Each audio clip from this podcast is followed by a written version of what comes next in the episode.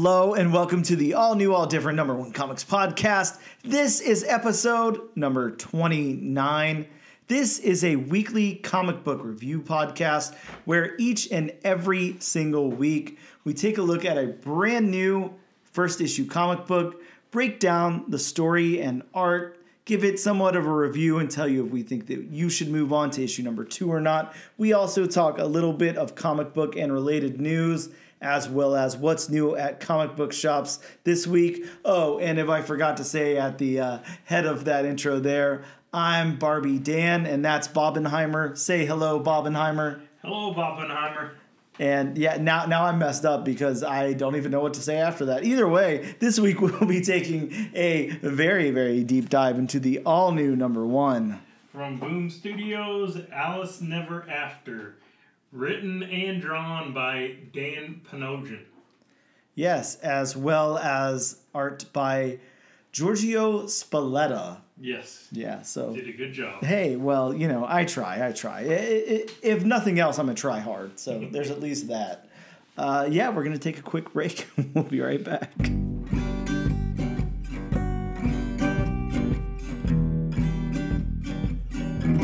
And we are back with episode number twenty-nine of the all-new, all-different Number One Comics podcast.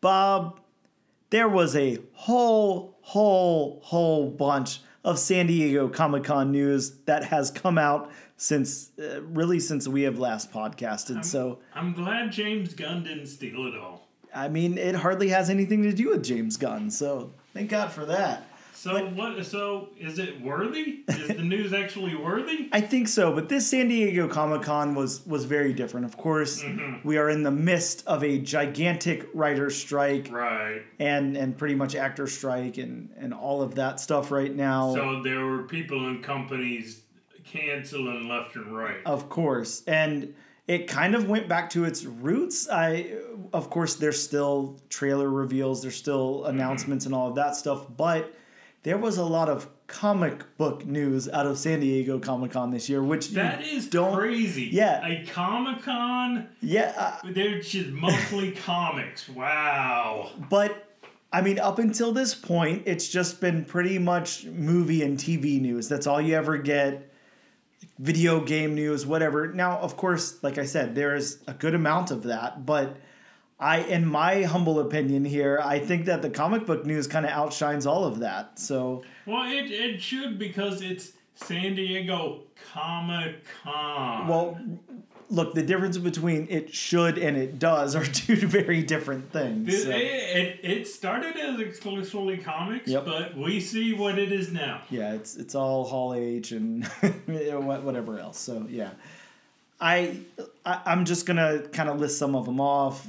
If you have anything to say, we can talk about them. If not, whatever. But there we got the trailer for Legend of the White Dragon. Or sorry, that might... Yes, Legend of the White Dragon. And that is the... Uh, what's the guy's name? Uh, now I can't think of his name. The White Ranger. Uh, Jason... Oh, Jason David Frank. Jason David Frank. Okay, there we go. Yes. It It's the last film or, or anything that he right. made before his death, of course. And they were trying to get this Kickstarter for a while. And it's it's been funded and everything. There's a trailer out for it. It looks interesting. I don't know if you've watched that trailer, but... It's it's it's been a few days, but I remember. I don't think I watched the whole thing, but I remember, okay. you know, seeing images about it. And I think yeah. I watched a very small clip of it. Yeah, interesting, and I'll leave it at that. We, of course, got that, the Marvels trailer. I think we have talked about that since our last episode. Uh, I, I think it looks wonderful. I'm very stoked about that. We got uh, Walking Dead, The Ones Who Live, a, a trailer for that spin-off television show, or I don't know if you call it a television show anymore, but yeah, yeah, sure. Now, is that going to be based on a character? Uh, that one is because there's two, so I'm trying to remember exactly the difference between the two. Yeah, no, I, I don't I don't know. I don't know that that one's based on a character or not. The other one is, is like a spinoff of a of a single character, but uh, the other one being Walking Dead, Daryl Dixon. Okay. I don't know if you saw the trailer for that one. It's that's a very very interesting trailer. He shows up in, in France. And how does he get to France? I don't know. I I I don't follow Walking Dead, so I haven't watched all of Walking Dead. I gave up after the first season, but I think he washes up on shore in France. So there's not zombie sharks or... Zombie I don't think fish. so. I don't think we encounter any zombie sharks, but there are definitely a good amount of zombies in the trailer. It, it's a pretty interesting trailer. I give it that. Walking Dead, a little too slow for me, but I don't know. This this looks interesting. I, I think I think I um I think I gave it about um, maybe six or seven seasons yeah. before I you know just tapped out. Yeah, uh, I I definitely didn't make it that far, so I'm glad you did, but. Uh, we got a trailer for Invincible season two. If you are in, into Invincible, I don't know if you are, Bob. I'm not. It looks like Invincible. I, you know, I, I tried to watch it, and mm-hmm. I mean, it, it just, it just for some reason, it didn't, you know, pique my interest. Yeah, likewise, it didn't. It didn't really click with me at all. Godspeed to whoever it does. Uh, we got Perpetrator, which. Look, I watched those. I, I watched all of these last night. I don't remember anything about that one. I'm, I'm not sure what that was. It was something. Uh, we got season two for Interview with the Vampire. Again, I tried to watch season didn't, one. I, I I didn't watch season one. Yeah, man. I, I I think I watched what was it? Three episodes. Couldn't didn't really get into that too much either. Is it is it is it like uh, is it like a Victorian Twilight? Yeah, of course. Yes, yes. Uh, then I won't watch it. So you're not into that. No. Okay. Well, fair enough, I guess. No. We also got an Invincible special, an Adam Eve special, which is the, I don't know, the female uh, in, in Invincible there. I'll take your word on it. Yeah, sure. Looks uh, looks a little different. It's it's like mm. a it's kind of like a prequel, I believe, to that character's story in Invincible, and the animation's a little bit different. It's it looks like a different kind of thing there. We got footage from the Spider-Man two game. That looks amazing. Uh, I, I, yeah, I know I you've did, seen that. Craven see that. with uh, um, Venom, of course, with Tony Todd voicing Venom. Man, that's like Tony Todd needs to just always voice Venom because holy that crap. That is like the perfect voice cast. Yeah. Tony Todd has one of those voices. Yeah. That, I mean, just scares the hell. Hell out of people. Yeah, uh, he, he's he's great. Um, you wouldn't want to hear that voice in a dark alley. No, God, yeah. Tony Todd's got a great voice. This game looks really really cool. I'm not a I'm not a, a gamer myself, but man, I want to buy a P S five just to play this. It looks I, insane. I highly enjoyed and I highly recommend the first game. Yeah, that's what I've heard. I've, I've heard you know really great things about it, and I've watched some gameplay just you know because it's a cool story. So uh, mm-hmm. of the first one, uh, we got Mortal Kombat one trailer for that, teaser for that. Um, that I did not see. Yeah, or maybe it was just announced. I, I don't know. I don't I don't recall. I, again, I don't recall what happened in that. So that is that is going to be weird with uh, Carl Urban as uh, Johnny Cage. Yeah, that'll be cool. Maybe it was just I don't know. Maybe something about it was announced. Maybe it wasn't a trailer. Um, I don't have the details on that one in front of me. I just made like a little note of it. Right. We did get uh, Rick and Morty, and and here I'm I'm too far removed from Rick and Morty also to to really speak much on this. But from what I saw, it's Rick and Morty the anime.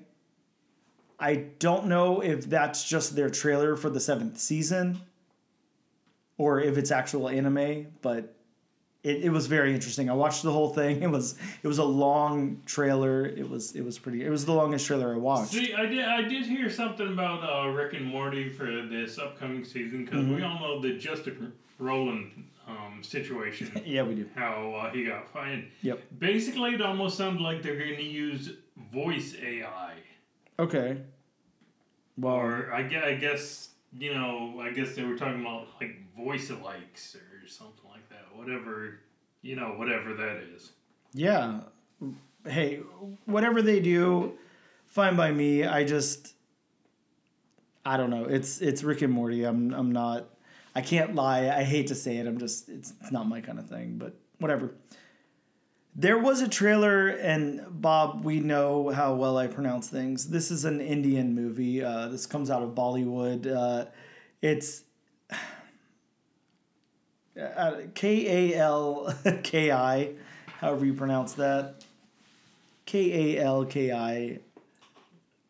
Give it a shot, Bob. I'm going to say... I'm going to say Kalki. Kalki. Okay, well, I'll go with that because it sounds better than what I, I probably said. Butchered it, but that's what it looks like. Well, it's... Kalki twenty-eight ninety-eight A D is the name of the movie, and it is uh, the biggest budget ever spent on an Indian film. Uh, they're saying that this is like huge for them. This is a very, very big movie. It looks intense. Uh, what I saw of it looks looks great. Looks really cool. It's like lots, a post-apocalyptic thing. No, I didn't see any of that like typical stuff. Uh, it it just it looks very, very interesting. I mm-hmm. definitely suggest anybody go check that trailer out because that was that was cool. That was very different. Something something very different there. Very interesting. Very interesting. Yeah. We got uh, Harley Quinn season four, of course. Yes, and, and I'm disappointed because it, it sounded like the first few episodes are already on, already dropped on Max. And I'm oh, like, really? How did I miss that? I don't know, Bob, but you did somehow. Yeah, the the uh, the trailer definitely looks like they're going in, you know, an interesting direction mm-hmm. for it. So you know, it's it, it's going to be kind of cool to see the dynamic, you know, between, um, you know, the relationship between Ivy and Harley this season. Yeah, uh, I I don't know. I haven't watched much other than a couple of episodes here and there, and then that Valentine's special. So yeah, that was that was that was a lot of fun though. But uh, we got an announcement for an Adventure Time uh, sequel series, Adventure Time Fiona and Cake season one. I have to say, this is I'm I'm pretty stoked about this. I really liked Adventure Time. It was a lot of fun. I never watched. You never watched Adventure Time, never Bob. Watched uh, Adventure it, it probably won't surprise you too much, given all the um, tattoos I have here. But I have an Adventure Time tattoo right there. So that um, is, that is the only thing I know that John DiMaggio did voice one of the main characters. Yeah, in Jake, that series. The, the dog. Yeah. Uh, I, I'm stoked about this one. This this is going to be really cool. This is the, I don't know, the female version of the characters, and it I don't know. It's it's going to be cool. I'm I'm excited about that. There's another one I'm not even going to attempt. I, I don't have anything to say about it, and there's no way I could pronounce it, so I'm just going to scrap that one for now. Uh, Twisted Metal. We got some more information on Twisted Metal, and, and that drops today. I'm really looking forward to this one. I am too, and I... I don't, again, I'm not a gamer myself, so I, I don't have much oh, much weight in it. But I, I loved the uh, original PlayStation and the P S two games. I'm just, we've got Falcon in there, so that's mm-hmm. cool. And then I I listened to a podcast called Doughboys. It's a chain restaurant podcast. It's very, very funny. It's, it's by these two, like, uh, sketch comedian kind of guys. And uh, they host the show, and... for their most recent episode, they had one of the co-hosts is on the show. I don't know the character that he plays, but he, he plays someone on the show, and their guest was the other guy from, you know, the other guy that's not the Falcon, the guy with like the clown costume or whatever. So the the not Will Arnett, because Will Arnett does the voice of Sweet Tooth. I don't I don't know. He's the guy so, that plays him. So the guy the guy behind the mask mm-hmm. is actually a professional wrestler. He wrestled for uh, Tony Khan's A E W. Uh, okay. S- guy by the name of Samoa Joe. And yep, he, yep, that's him. Yeah, yeah. He, I, I recall he, the name. Oh yeah. Man, he he looks so good as Sweet Tooth. Yeah, uh, yeah, that that looks really cool. I'm I'm actually excited to watch it now because, you know, just because I'm I, I've been following that podcast for a long time. Mm-hmm. I'm excited to see the the other guy there in it. So so that'll be cool. But we also got uh, Young Love. Don't know much about that. I think one of the big things was a there's a One Piece trailer. I don't know if you watched that. Again, uh, I, I hate to keep cutting myself out of things and saying I'm not a big this guy, but I'm not a big like anime or manga guy. I'm not. I'm not either. I mean, I got a couple of. Uh, I got a couple of good friends who mm-hmm. are probably, you know, really looking forward to that because they're in the um, whole Japanese anime manga. Well, I am hearing just such good th- things about One Piece that it's one of the greatest stories, you know, out there. That it's just wonderful, and they're really excited about this adaptation of it. And the trailer looks cool. It looks fun. it, it looks cool. It's got a cool concept. Uh, from from what I gather, I didn't read a synopsis of it or anything, but mm-hmm. I do understand that it's, you know, basically like people hunting for a treasure. So like well, kind of globe-trotting for treasure. Just as just as long as it's not like uh, the la- the Last Airbender movie, because yeah. well, it, it doesn't look that everybody bad. Everybody was saying The Last Airbender was one of the greatest animes, and then the movie came out, and it was like, what is this piece of shit? No, I don't think that anybody's going to make that mistake with this, and, and I, I think it's looking good, too. The trailer does look really good. It's not... It it definitely doesn't look bad at all. So mm-hmm. uh, I I don't know. I'm I, I'm thinking that this one's probably going to be good. That's all I can say. I think it'll be good. We also got a trailer for Bad Omens season number two. Don't know if you followed number one. I just recently started watching it. It's good. It's it's a Neil Gaiman book, mm-hmm. I think. Neil Gaiman has something to do with it. I think it's a book by him. I don't know. I could be completely wrong about that. Again, no notes in front of me whatsoever other than these bullet points here, but that's what I'm going off of. Uh, D C also announced a couple of animated adaptations. Oh, uh, I I believe one of them, and you know, before before you say what they are, yep, okay. I think one of them was a uh, Crisis on Infinite Earths. Yeah, mm-hmm, mm-hmm. Which, I'm sorry, but now it's getting to the point where it's like that story's being done to death. Yeah. Yeah, it has. So, and what was it? What was the other one? Watchmen. So, speaking of done to death, uh, didn't we have a Watchmen movie and then a television show, and now we're getting an animated series, so... I don't know what else is left to like really tell that same story over and over again, but... Yeah, I don't, I don't know, and it, I mean, it's... it's is it going to be the movie, but in animated form? Uh, that's what I'm gathering. Or is I mean, is it going to be the comic book just in, you know, animation form? Which Good is kind question. Of redundant because, yeah. you know, it's a comic, which is anima- which is animated. Yeah, I'm not sure what they're going for here. And again, I'm not I'm not the biggest D C guy, so whatever. This is this is fine, uh, whatever. But I w- it's going to show up. Well, of course. Batman would be in both of those things. So, uh, absolutely. Let's talk about some comics then. Let's talk about some comic book announcements. Superior Spider-Man returning. They said... So is, is it is it going to be... Is it going to be um, Ock? There's nothing uh, being said about what's going on here. It's going to be a mystery to everybody. But they did say that there will be no clones, uh, no retcons... Thank goodness there weren't any clowns. Yeah, it, I think that was a lot of people's uh, response to that. Right. Now, here's something really interesting. We have a new Punisher coming, and it's not Frank Castle. It's somebody that we have never met before, and there's, like, no gimmick. It's like, this dude is now the Punisher. Yeah, which, uh, you know, I heard about that, and I can't remember the guy's name myself. Yeah. Um, his name escapes me, but... Um, I'm I'm just like, why? I mean, why after all these years? And I mean, I could see maybe if you had done it, you know, ten years ago, mm-hmm, mm-hmm. and that version of the Punisher was already established. Yep. But it, I mean, it's kind of like, why why change it all of a sudden? You know, why introduce a new one all of a sudden?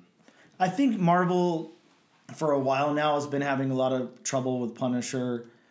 It was a top-tier character. I was hoping we were over all that stuff. And, well, not only that, there's, you know, obviously they had to try to change the logo for a while because a lot of right, people were using right, it for right. for non-Punisher things, and and it just, it hasn't stuck, so I don't know, maybe they're trying to distance themselves from that regular, uh, you know, uh, Frank Castle Punisher and the skull logo and everything. I, I'm, I'm not sure.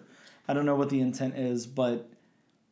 I do know that this is something new that's going to happen. So. so is Frank Castle just going to retire, or is he still going to be... Good question. I mean, maybe he... I, I, I don't know, man. Maybe he, he becomes an Avenger and... yeah. Maybe, maybe he dies and then is resurrected. Okay, maybe what they'll do is kill off Frank Castle, We're not going to have the next another, Hellfire Gala. We're not resurrect gonna, him. We're not going to get another Frankencastle, are we? I hope so. He's not going to be. T- he's not going to turn out to be a mutant, is he? Well, speaking of another Frankencastle, you know we are getting a new Cap Wolf. That's coming back. So yeah, I, d- I did hear about that. So maybe maybe we're getting a whole horror themed uh, Marvel thing going on. Maybe we'll have Frankencastle, Cap Wolf. Maybe we'll bring back a Man Thing. Do like a, a, a Crypt of Shadows is also coming back. So Mar- Marvel's Creature Commandos. Yeah, hey, why not? I I could definitely get behind that. So who knows what their intent is, but that is happening. Hey, anything with Man Thing you could definitely get behind. Yes, please. We've got Teenage Mutant Ninja Turtle Last Ronin is getting a sequel. So Teenage Mutant Ninja Turtles Last Ronin two, I guess. I mean, we already had the Lost whatever. Uh, we've had director's cuts. We've had a lot of things with The Last Ronin, so now we're getting a sequel to it. I, I know our listeners can, but can you can you see the shock on my face? Yeah, man, absolutely. Uh, this is this is breaking news for Bob. He Bob went blank. Uh, I, I don't know what to say here. Uh, sorry, Bob. Let's talk about some lob, lob, Rob Liefeld announcements coming out. Okay. Rob Liefeld. Uh, of course, you know, he never went anywhere. He's still working for Marvel and everything. But uh, Major X is getting a sequel series as well. So the Rob Liefeld character Major X is getting a sequel, and, and Rob Liefeld's working on that, as well as Cable with the original five X-Men in their original costumes, but with Cable. Interesting. I believe it's called X-Men Blue Origins, something something to that effect. I'm, I don't know, man. I'm kind of stoked about that one. I, I know X-Men timelines all over the place, whatever, but that could be really, really cool. Excited about that. Um, Justice League versus Godzilla versus Kong. That, uh, I saw that, mm-hmm, and mm-hmm. I'm like, this is the weirdest crossover, but yeah. I must read this book. Oh, yeah, yeah. Very, very cool. Now, Bob, you can either opt for, you know, whatever it is, five ninety-nine, six ninety-nine cover price, get a variant maybe, whatever, or as a very special uh, limited time offer. I don't know if it's a limited time offer or not, but there's going to be fifteen dollars variant covers that come with a sound chip. Yeah, that's right. I'm assuming it's so you can hear, I don't know, like Godzilla scream or something. Who knows? But yeah, it's going to have little sound chip covers. So for fifteen dollars.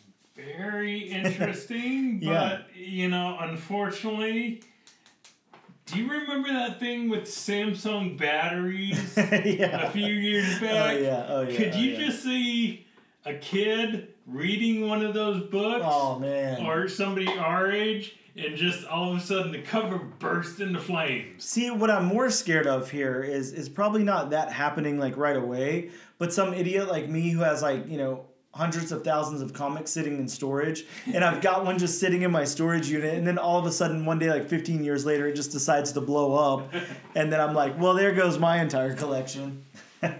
no, it, it, instead of instead of uh, instead of Godzilla roaring, it's gonna be. Uh, I'm Batman. yeah, it might be. It might be. You got the Justice League in there, so why not? Uh, we also got the announcement that Ram V is exclusive with D C, so he's going steady with D C, so good for him, I guess. I We may have talked about that before because I, I remember talking about Venom yeah. being relaunched, uh, yeah. so, so no big surprise there. Uh, Joe Casey, back over at D C, so that's been a while for Joe Casey uh, doing any D C work. Uh, Greg Capullo back over at Marvel. Nice. Yeah. Uh, so I think one of the biggest things that anybody thinks is, uh, you know, great. Now we get some great Wolverine, uh, Greg Capullo. So so very cool. We have an announcement of Daredevil Black Armor. That's going to be a new book. So that nineties Daredevil Black Armor is going to be back, the black suit and everything. I think maybe a mini-series with that, something to do with that. Uh, Peach Momoko's Demon Saga is getting a black and white edition. So I can just imagine how great that's going to look. Uh, just in, you know, black and white. Yeah. Uh, Peach Momoko's watercolor and everything in that Demon Saga is going to be really cool, I think.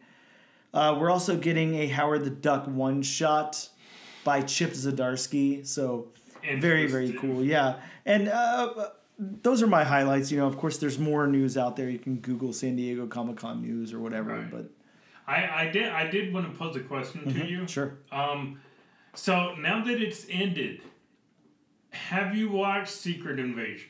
No. So you have not watched any of it? I've not gone back. I've seen the first episode, and that's it. Okay. Yeah. Well, there goes my question.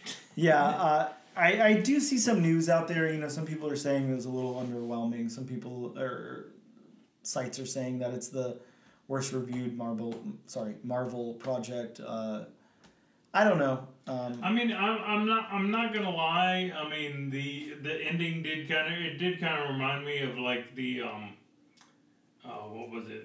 The uh, crossover rent uh, A versus X, where mm-hmm. it started off strong, strong yeah, and but then, then it kind of ended uh, kind of weak. I mean, mm-hmm. I, I could definitely see how it's not everybody's, you know, cup of tea. Yeah, sure.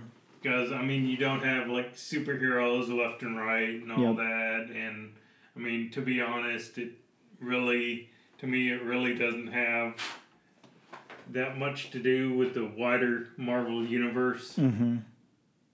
So, but I enjoyed it. Yeah, I, I don't know. I mean, I'll definitely get into it. I'm definitely going to be watching it. I'm excited to watch it, but yeah, that uh, I'll, I'll have to go back and watch that one. I don't know, Bob, that's it for the news. We're going to take a quick break, and we'll be back. And we are back with episode number twenty-nine of the All New, All Different Number One Comics Podcast. Bob, we're going to hit episode number thirty next week, and that's just insane to me. I can't believe, I feel like I say this every time we hit like kind of a milestone, but you know, it's been over half a year now. Mm-hmm. I don't know, man. I feel like we're, I, I'm, I'm pretty proud of this podcast so far. I feel like we've done some really cool things. I am too, especially because it was just thrown together willy-nilly. Exactly. We just kind of threw this thing together and, and, and we're like, let's see what we can do, see see what happens, right. see how it is to just sit around and talk about comics for a little bit. So right. uh, I don't know. This is this is very cool. I don't plan on going anywhere. I'm I'm really happy with this, but just, you know, thought I'd point that out there for a second. Almost thirty episodes, and, and this is a lot of fun. So let's get into our synopsis of Boom Studios' all-new number one, Alice Never After number one.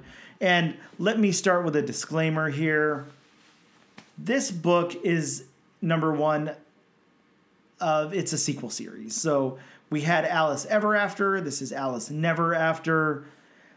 Kind of an oversight. Uh, I, I don't know exactly what happened. I do know we had a different book picked out, but it was delayed locally for us, so we weren't able to cover it, so we had to scramble at the last second to get something that we knew was going to be out, and this is what we landed on. So it is a number one, and we are going to be treating it as a number one, as we're going to be completely negating that that first series, Alice Ever After. And I will say, you can just hop into this book without reading that series. It doesn't matter. You get enough backstory to start, and most people are pretty familiar with the Alice in Wonderland story anyways, and it obviously riffs off of that. So I think that you're safe, but that is my disclaimer here. It's not our traditional number one. So it's more of a number, uh, volume two, number one, but I, I do feel like that's okay. So that's the disclaimer. Here's the synopsis from Boom's website.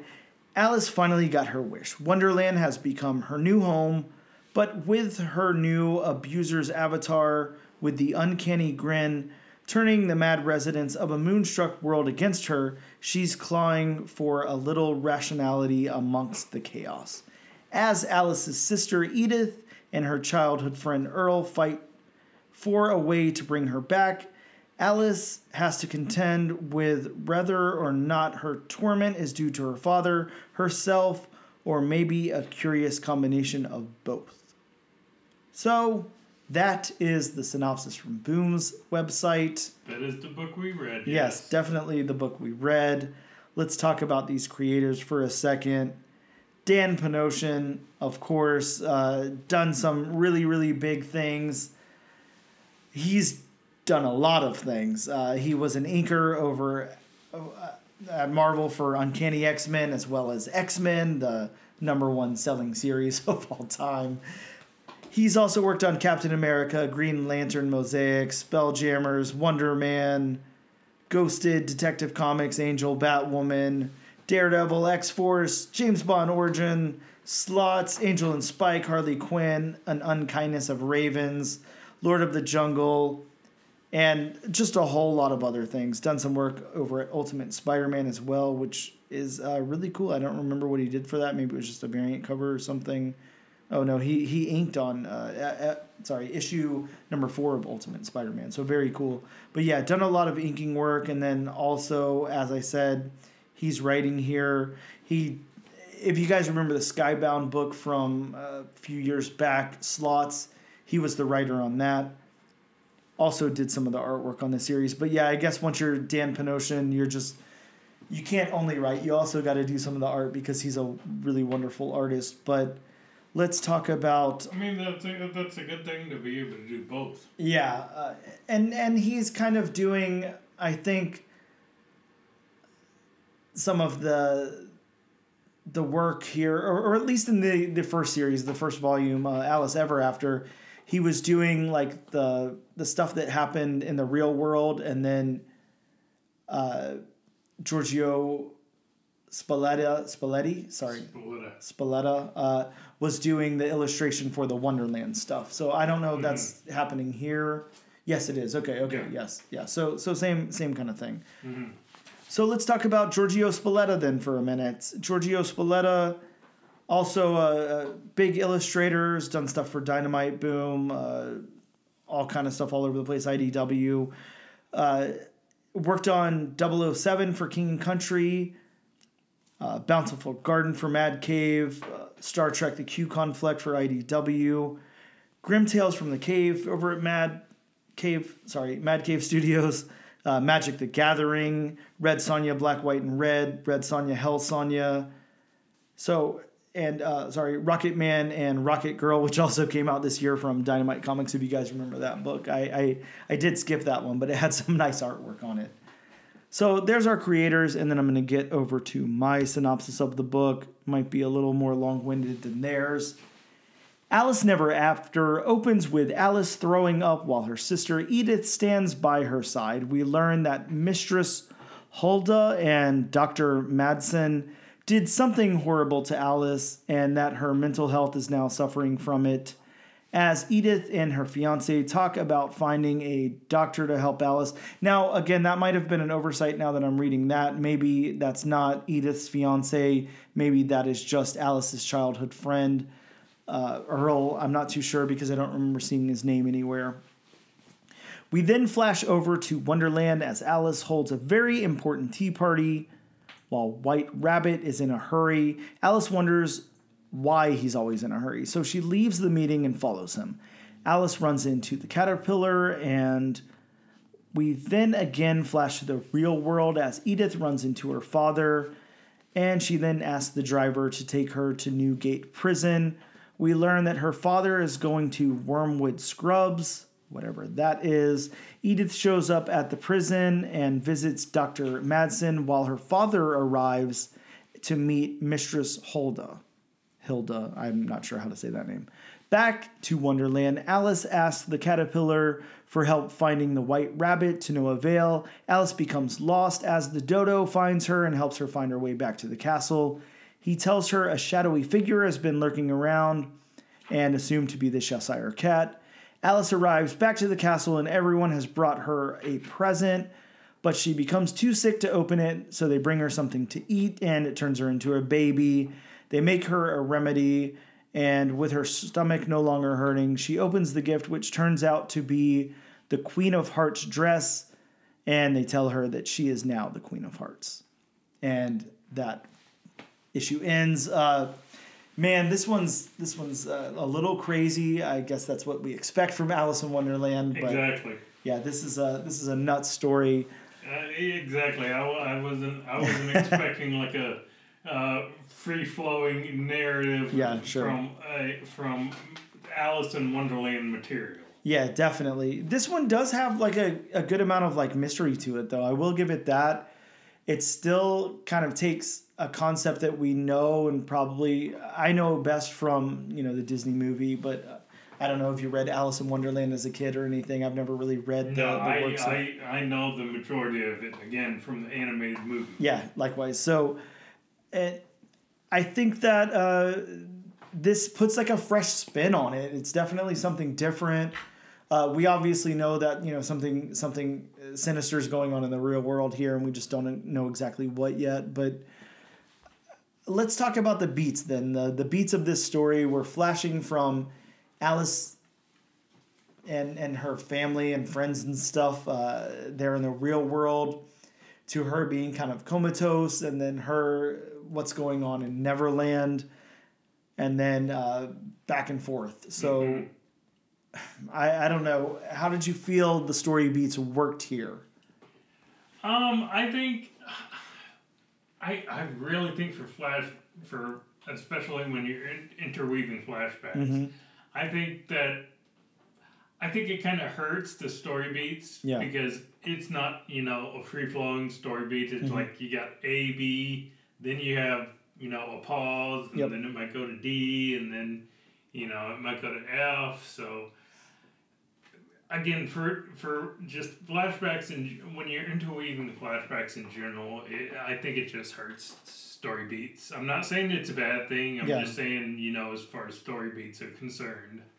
Yeah, I think this one's interesting, and it's obviously a unique uh, formula we've we've got to talk about here. But I think that in my brain, I'm trying to equate it to something like the Neverending Story, where the the stuff that's happening, you know, in, in the story that we're focusing on is affected by the stuff that's happening in the, re- in the, yeah, real, in the real world. world or whatever. So I'm looking at it mm-hmm. as kind of like that kind of thing. And that really works for me. I love the Neverending Story. I'm looking at my little Neverending Story poster right there on the wall. So obviously I really love the Neverending Story. That's why story. you thought of the Neverending Story. Yeah. Uh, I always try to think of the Neverending Story anytime that I can, but uh, yeah, I, I like the way that this is working. I like the way that it's flashing back and forth and kind of interweaving through. I think that if we just took the story of Alice in Wonderland and had exactly what was happening there, I think that I would be a little bit bored with it, to tell you the truth. I think that it needs some of that real world grittiness to it. Mm-hmm. And, and I kind of like it. I obviously think Dan Panosian can really tell a story here. Uh, he's kind of like masterfully crafted this, in my opinion. Um, let's talk about the narrative then. How does the narrative of this book work for you? The the voices here of these characters in, in this narrative. I'm gonna I'm gonna say that the overarching narrative is it's not confusing. Um, there's a mystery to unravel, so I see that obviously.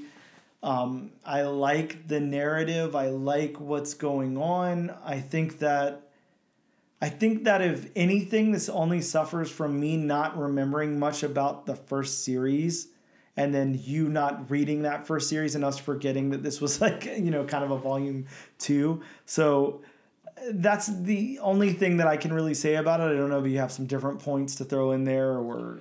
Well, see, and you know, as far as the narrative goes, I'm. I mean, I'm gonna I'm gonna put Wonderland as a separate thing because I'm gonna put that, yeah. you know, like a Matrix kind of thing mm-hmm, where that's mm-hmm. happening in her mind, yeah, basically. So to me, the narrative in the real world about you know, um, you know what they did and you know how she's mentally unstable. Mm-hmm. That narrative really works for me. Yep. Mm-hmm. Yeah, I, I love that part of the story, too. I think that that's more interesting to me than what's going on in Neverland. I, sorry, Wonderland. Wait. Wait, have I been saying Neverland this whole time? Am I am I doing a uh, Peter Pan crossover? I don't know. I don't remember you saying it that one time. Well, I don't but know. Hey.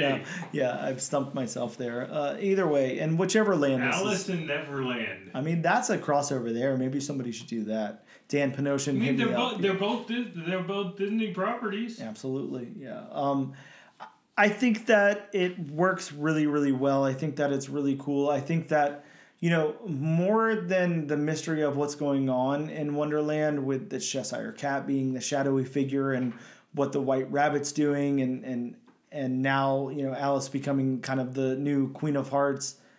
I want to know more about what's going on with Alice's father. Why is he going to visit this mistress? Why why does he have like this weird secret going on and stuff that he's not telling his I daughter know, Edith I about? I don't know why he's given the evil grin. Yeah, exactly. Like what what really is going on here? So uh, I, I think that that's really interesting. Again, Dan Panosian really, really knows how to tell a story. You can tell that he's really good at it. I wonder if he's dabbled in like, you know, novel writing or anything, because he just knows how to how to hit right and take these twists and turns and make it interesting enough without revealing too much. Uh, really good writer here. So how about the dialogue then? How about the dialogue that's in this book? Uh, again, I'm going to head with, I think that it has a, a perfect amount of dialogue. There's not too much in here to turn me off. I didn't open the pages and go, shit, this is a big commitment to sit here and read like some other books I did this week. Now, I've read a lot of books this week already. Uh, I cracked open my, you know, I had to read that Hellfire Gala special. And and while it's great, there's so much dialogue and it's such a dense book. Same thing with Ultimate Invasion two. I think that was the first book I cracked open this week after reading that first issue. And I just wanted to know what was going to happen. And the amount of dialogue in that thing is insane. Now, this has like the perfect amount. It's really letting the art tell the story, but we know that we need some exposition here, so so it's sprinkled throughout, but it's not heavy at all. Yeah, it's it's definitely not exposition heavy, which, you know, it it doesn't, because yeah, like like you said, we've cracked open a lot of books and it's like, oh my god, yeah, this this, this is, is a commitment. Chore to yeah. read. Uh huh. Uh huh. Uh, yeah, I'm. I'm really digging the the dialogue here. I think that it works very, very well. And I think that Dan Panosian really is able to find all of these characters' voices. And we know he sat with them a little bit. You know, like like I said, he had a, a first series of this, Alice Ever After. So he knows the characters well. He should know their voices pretty well. But but again, I can't I have nothing to say except for Dan seems to be a very, very good writer here. Very, very good. And And to think that he started in the industry as an inker and, and went with that for a long time as an illustrator and everything, uh, what was just, you know, sitting in his back pocket the whole time is like how he can, you know, masterfully tell a story here. Yeah. So really, really cool. Uh, what about the world building, Bob? I, I want to let you lead with the world building. How do you feel like this world is built, uh, fleshed out, all of that? See, and uh, the, the getting... It, Going forward from the world building mm-hmm. to the art, I mean, it's it's gonna be, it's it's gonna be have to divide it in two different pieces. Yeah. Because mm-hmm. I mean, you have the real world yep. of London, which I mean, it's beautifully done, Victorian London. Um, I mean, yeah. you have the you know style of houses, and then you have you know the uh, prison and all that, but. Mm-hmm.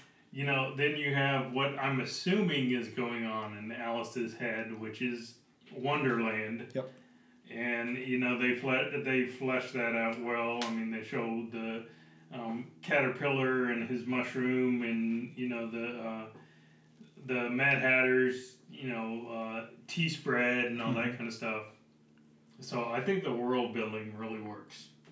Yeah, I'm with you on this. This, this world is expanded beyond what me and Bob could sit here and describe to you. It's... There's a lot of world building here in this book. And, and even, I mean, this gets more into the art, but you're open to the first page right now. And even on that first page, you know, there's no backgrounds. There's, I, we have eight panels and then like a, a big spread in the middle. And it's just, it's beautiful and it looks wonderful, but I, I know where we are, you know, I know what time we're in, all mm-hmm. of that, you know, just based on the artwork alone, uh, it, it, the world building just really, really works. Whenever we get into Wonderland, it's insane. It looks insane, but it fits. It's, it's not jarring at all. It fits very well with, with what's going on in the book. But you can tell you're somewhere, you know, make-believe or whatever. You can tell you're somewhere fantastical right. versus where you are, you know, in London or whatever. Right. I, I, I'm just going to, again, I'm going to echo what I said before. There's not enough good things that I could say about Dan Panosian here. He really, really knows how to tell the story through his dialogue, through his storytelling, through his art, everything that he's done here. Really, really wonderful. And, and you know... not to discredit uh, Giorgio Spalletta either. He he you know is a wonderful addition to this. Uh, let's get into the art then. Let's let's talk about the art separately here. How do you feel the characters look? And again, this is this is weird for us. We're we're kind of grading Dan Panosian uh, in the real world, and then uh, Giorgio in the in the Wonderland stuff. So I, I don't know. Do it however you want, but how do you feel the the character art? Yeah, I, I I have to say the the art in both the both styles mm-hmm. really works well. I mean, you have the dichotomy of Victorian London mm-hmm. with you know not the, not the washed out colors, no, but, you know no. just a, just a you know flatter you know kind of orangey earthy tones, mm-hmm. and then you have the just the vibrant, almost animated, yep. to use that term, style colors, you know, in Wonderland. So I, I definitely think both both worlds work as far as the art. I think I think the art is what shines the most in this.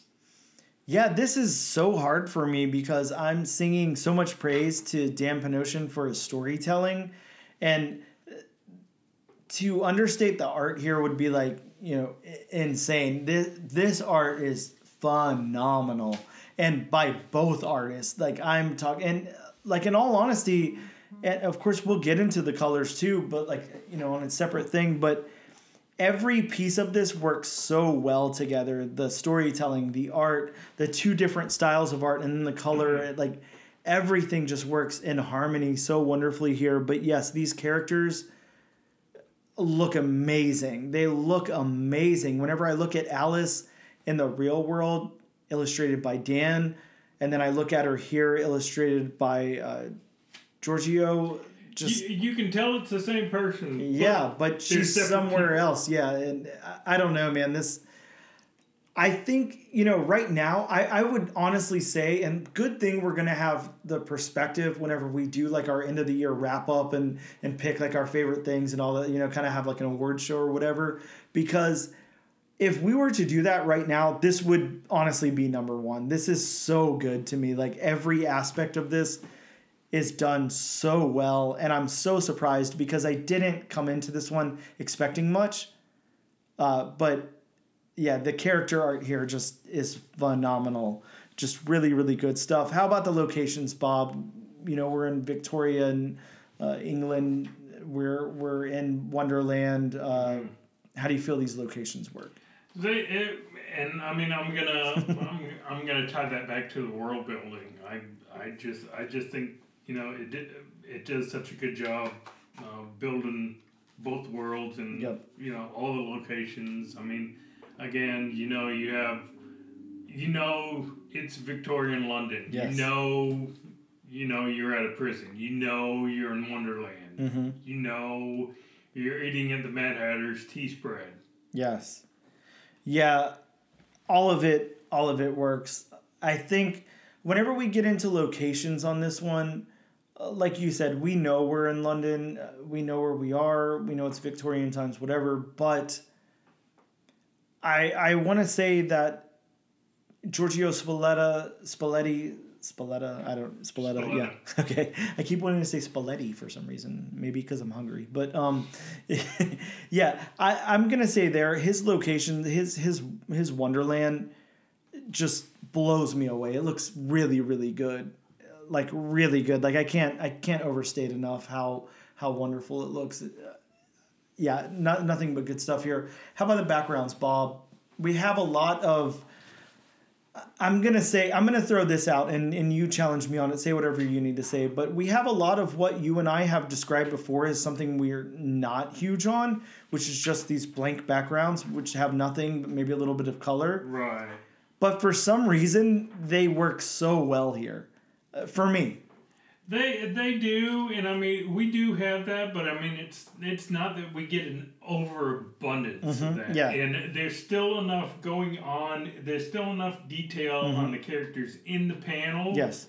Not to be, not to have your eye drawn away just to the bl- blank background. So, you know, I think in, uh, you know, I definitely think in this this instance, you know, sometimes, especially with everything going on, I mean, Wonderland, yep. I mean, you have all that detail. Yes. And, I mean, even in the Victorian, you know, even in the London scenes, you have all that detail. Mm-hmm. So, you know, sometimes less is more.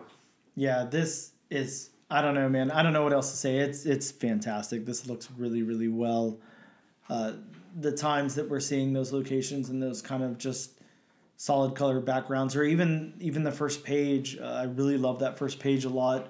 And it's got those eight panels, and, and there's not any detail behind any character in a single one of them. It looks wonderful. Like, it looks so good. Uh, it mm-hmm. just really, really shines. You know, the art's able to shine. Uh, last thing, the colors. Maybe we can really quick just make sure we credit that colorist. Uh, uh, Francesco Segala. Okay, so yeah, how how about the colors here? I already said it up top. I think they pop really well. I um, yeah, yeah, so do I, and I've said it before too. The colors definitely work. You know, you go uh, again. You go by the more muted, earthy colors yep. for London, and then you got the more vibrant colors for Wonderland. Yeah, and it's amazing to me that this colorist was able to work with the two different artists here in this yep. book, tie it all in together, make everything different in its own unique way, make Alice look different in, that she does in, in, in real life versus what she's doing in Wonderland there.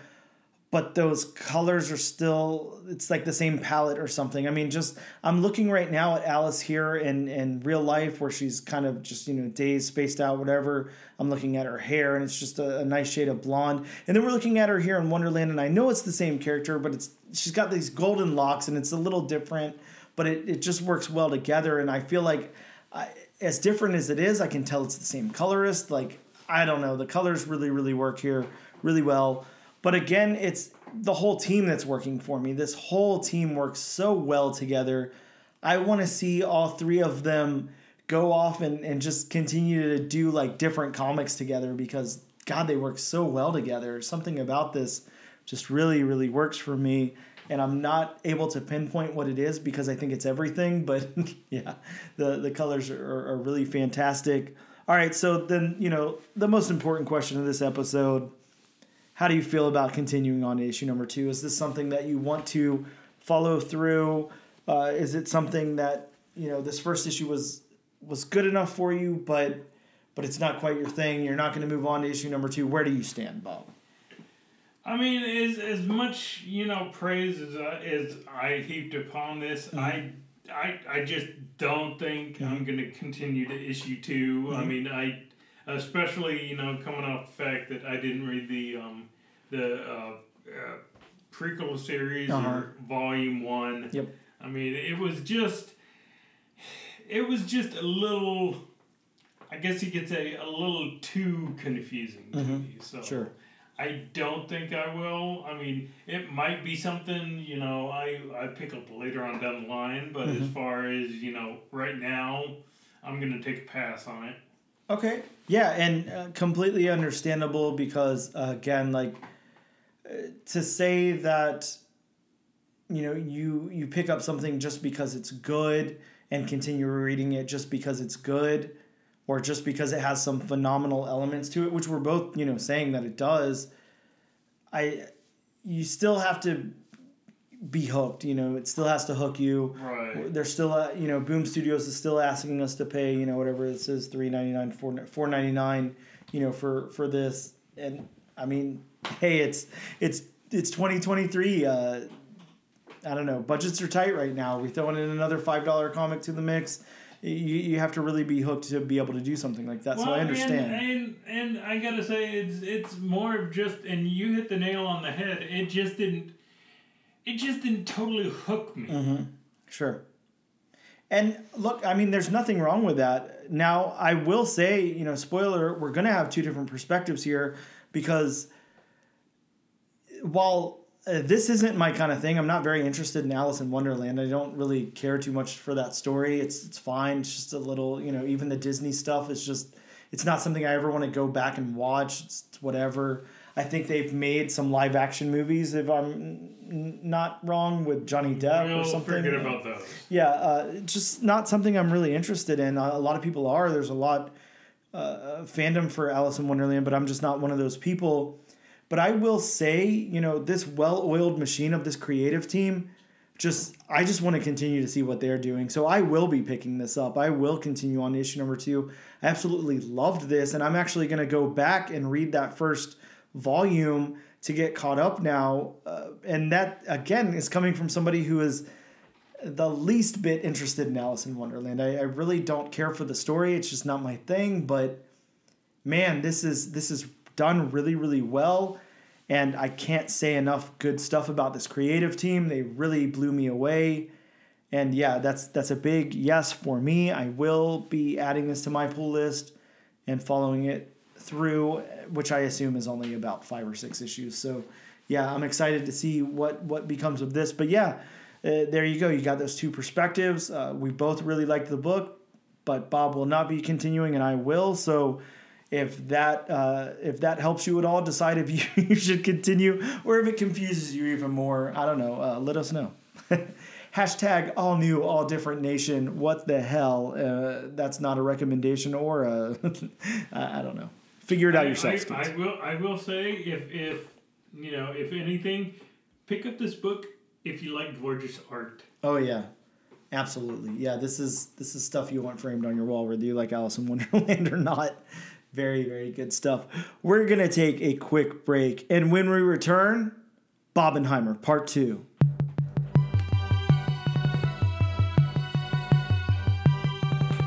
And we are back. Bob, let's talk about some new books that came out in comic book shops this week. That's right, kids. There's still plenty of time to call, email, write mail, mail, write a letter. Send a friendly message to your neighborhood comic shop. I don't know. Do whatever you do, but get a hold of them. I don't even, I don't want to say send a smoke signal. yeah, um, well, don't do that right now. It's a little hot out, but yeah, uh, might not be a great idea. Wildfire signal. H- Harry Potter owl, whatever you got to do to get the message out to your local comic book shop. Expecto Patronum. yeah, sure. From Image Comics, we had a new number one called Per Evil. Bob, let me... A side note here, I don't usually do this. This right. is, uh, you know, but I have read my books this week because I just couldn't wait on some of them. And let me tell you, I cracked this book open last night. Uh, this maybe I'm just on a high right now. Maybe I just am really liking books or something.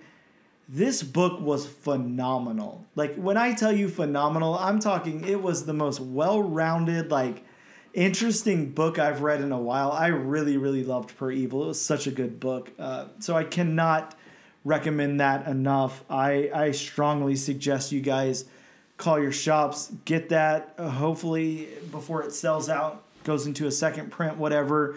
Uh, pick up issue two, whatever. Just make sure you get your hands on this book. Read it somehow because it was really, really good. From D C Comics, we had Batman Beyond Neo-Gothic, with the first appearance of Kyle the Cat Boy. And it's spelled B O I, so, you know, you got to say oh, it like that. cool. Yeah. Batman, Brave and the Bold, issue number three. First appearance of Mister Baseball. I, I was waiting for it. I mean, look, we got Mister Bloom right behind us, so maybe... I, I, I, I can't say much to Mister Baseball. Yeah, Mister Ba- we did have, what, Major League Venom last week, so now D C's got to have Mister Baseball. We had Night Terrors, Action Comics, Night Terrors, Angel Breaker with the first appearance of Nanny Gillow.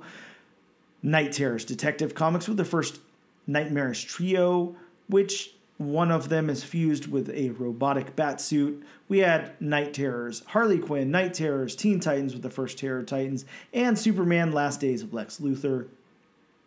From Marvel Comics, we have Incredible Hulk number two. Man, another side note, that second book was so, so good. I don't know if you read that first uh, Incredible Hulk. Man, you are missing out. Those are Those are some really good books. This second one blew my mind. All I'm gonna, I'm just gonna throw out there that there's like a church of zombies in this book, uh, and it's really, really cool. So definitely want to check that out. So good. It's got a first appearance of Sister Sadie.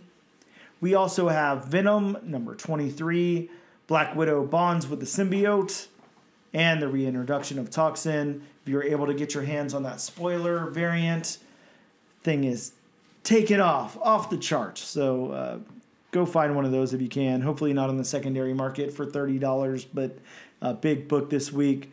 We had Amazing Spider-Man issue number thirty, Avengers number three with the first appearance of Team Ashen Combine, Ultimate Invasion number two, and What If Dark Spider-Gwen. Again, a really, really cool story, a really good book. I liked that one a lot. That was a lot of fun. Very cool idea. Yeah. From Scout Comics, we had Charm City number one, Space Outlaws number one, Talon, Seeds of Darkness number one, and a book that I couldn't possibly say if my life depended on it, Trovoki. I'll just say that.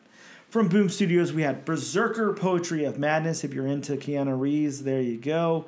A W A Upshot had The Ribbon Queen number one, and rounding us out from Sumerian Comics, we had Children of the Comet number one. A very, very interesting read. I don't know if I could say it's good, but it was very interesting. Hmm. Those are some of the new books that came out this week. Again, run to your local comic book shop and tell them to add that Per Evil and Incredible Hulk to your pull list, because, my God, you're going to want them. We'll be right back after this brief break.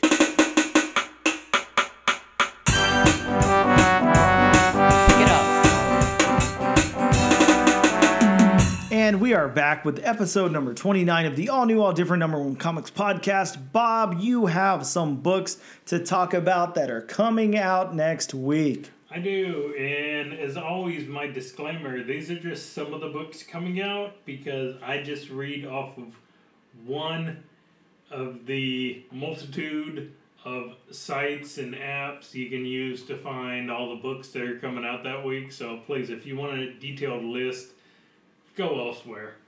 And I do want to throw this out as a challenge to any of our listeners who might have like cool production skills or anything. If you can take what Bob just said and turn it into like a cool song with like auto-tune and stuff as Bob's disclaimer, I'll love you forever. Uh, call to action, make a disclaimer song for Bob, please. Oh, I would love that. I would love that. Please, yeah. get, please get on that. We're getting one. Base. Don't don't you worry. So, beginning the list, from D C, we have Omega Men number three. Yes, you can pick up your very own first appearance of Lobo. Oh, man. Thank God for that. I only have twenty copies of that laying around. I think everybody has twenty copies yeah, exactly. of that laying around. that, that's, that's one of those, it should be more expensive than it actually is. Sure, yep. From Marvel, we're getting Star Wars Dark Droids number one. And I'm excited about this. When we wanted to put this on our wheel, our randomized wheel, to cover next week, but we do realize that it's just a little... Uh, tie-in type of thing, or maybe one shot or whatever, so it's not really something we can cover here, but it is a crossover story arc described as a horror-fueled epic that erupts when a new threat is unleashed throughout the galaxy, disrupting droids, cyborgs, and everything in between. Sounds so cool, a horror Star Wars story. Yeah, unfortunately, you know, it's a crossover event, yeah. so the... The Dark Droids number one may only be two, three issues, and then yeah. you can find the rest of the tie-ins and like Star Wars proper, yep. Star Wars Doctor Aphra, Star Wars Darth Vader. Yeah, sadly it doesn't really fit our format. Correct.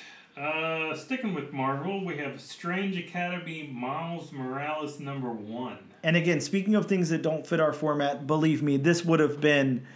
the book we are covering next week, hands down, if it was not just a one-shot, but it doesn't fit our format, sorry. Uh, it is uh, when a mysterious new villain crashes the mathletics, I don't know what that says. Yes. The, the students of Strange Academy must team up with Miles Morales to stop his plots. I will say, you know, Miles Morales being a fan favorite, you know, Spider-Man character, and Strange Academy being one of the greatest Marvel books to come out in recent memory. Yeah, I definitely would want to cover this if it wasn't a one-shot. Exactly. Uh, sticking with Marvel, we have Fantastic Four number ten. And this has a new caretaker who awakens on an empty ship of death that launched thousands of years ago with what remained of a desperate alien race who were attempting to escape their dying sun. That sounds really, really cool. A very interesting solicitation. Yeah, kind of like an Event Horizon type of thing. I don't know what's going on there. We're getting a new What If from Marvel. What If Dark Venom number one? Witness the birth of a brand new Venom. Yes, though, looking at the cover, you can tell who the brand new Venom is. Yeah, and you know, you got to look at the cover yourself because we're not going to describe it to you. Exactly. No spoilers from us. Just know there's some kind of thing on there. Yes. uh, sticking again, sticking with Marvel, we have a new volume of Magneto. This has the first appearance of Iray, a student of Magneto. Yes, and the the cover is really cool. It has, you know, the half red suit Magneto, but it also has the half purple suit with the giant M Magneto. Yeah, I love it. One side's got the uh, uh, New Mutants on it. Very, very cool. We have X-Men number twenty-five. Kitty Pryde takes on a new persona, Shadowcat. That's not very new. We all know who Shadowcat is. But it's with a K. Oh, yeah, true. So it's new. We also have Death of Venomverse number one. Man, excited about this. This is a five-issue limited series that sees a powered-up Carnage travel through the multiverse on a quest to hunt and kill alternate reality Venom characters. I swear to God, if Major League Venom dies, I'm going to lose it. I, I just I just wanted to I just wanted to stand there, wind up with wind up with the bat and yep. just you know bash Carnage in the stomach. Likewise. Or bash his head off like a baseball. From D C, we have Sandman Universe Special. Tessily number one? Tessily? Uh, don't ask me. You know, I can't read. This is a one-shot featuring The Witch from Neil Gaiman's Sandman series. And I, yes, I did not read Sandman, yeah, so likewise. If I butchered that name, I'm sorry, Sandman fans. They are out there. Please forgive me. They'll find you. We have one of Dan's favorites going back to Marvel, Scarlet Witch number seven. Man, Scarlet Witch is so, so good. Speaking of adding things to your pull list, geez, make sure you do that. This has the first appearance of Hexfinder, a new villain. And those are some of the books that are coming out next week. Again, make sure you reach out to your local comic book shops to get those. Bob, I think it's time we figure out what book we're covering next week. Of course, we have our lovely, lovely wheel of names dot com wheel here with three comic books on the block to see which one we're going to cover. We have Magneto number one, Death of Venomverse number one, and Sacrificers number one from Image Comics. I'm going to go ahead and click enter to spin this thing and see where it lands. Bob, any predictions? I'm hoping Magneto. Man, well, you didn't get your wish, but we are covering Death of Venomverse number nice. one. That's going to be very exciting. Nice. Man, can't wait for that one. That will be a very, very cool book to cover. Yes, and it, it's it's written by one of our favorite writers. Yes, Colin Bunn. Going to be freaking amazing. Always does an amazing job. Colin Bunn, come on the podcast and talk to us. Please. Bob, that's going to wrap up our show this evening. But thank you guys so much for tuning in and checking us out. As always, make sure you go on social media. We are at Instagram at A N A D underscore number one comics podcast. You can check us out on Twitter or X or whatever the hell that's called now at A N A D N O comic pod. We're also on TikTok under A N A D number one comics pod and on YouTube under the comic book channel. This and every single week, all you have to do is go onto social media of your choice and use the hashtag all new all different nation to be entered in a giveaway to win a copy of the very book that we covered. That's right. All you got to do is go on Instagram, TikTok, wherever, and type in hashtag all new all different nation and you can win your very own copy, postage paid, of Alice Never After number one by the great Dan Panosian and Giorgio Spall- I, yeah, Spalletta. I, okay, good. I, I completely forgot it now. And all I'm thinking of is spaghetti again. So that's it. Thank you guys so much for tuning in. We'll see you next time.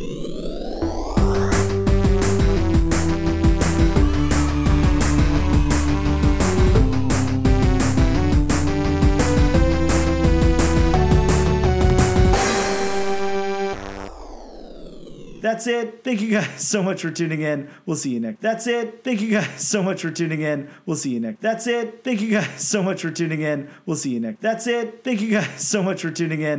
We'll see you next. That's it. Thank you guys so much for tuning in. We'll see you next. That's it. Thank you guys so much for tuning in. We'll see you next. That's it. Thank you guys so much for tuning in. We'll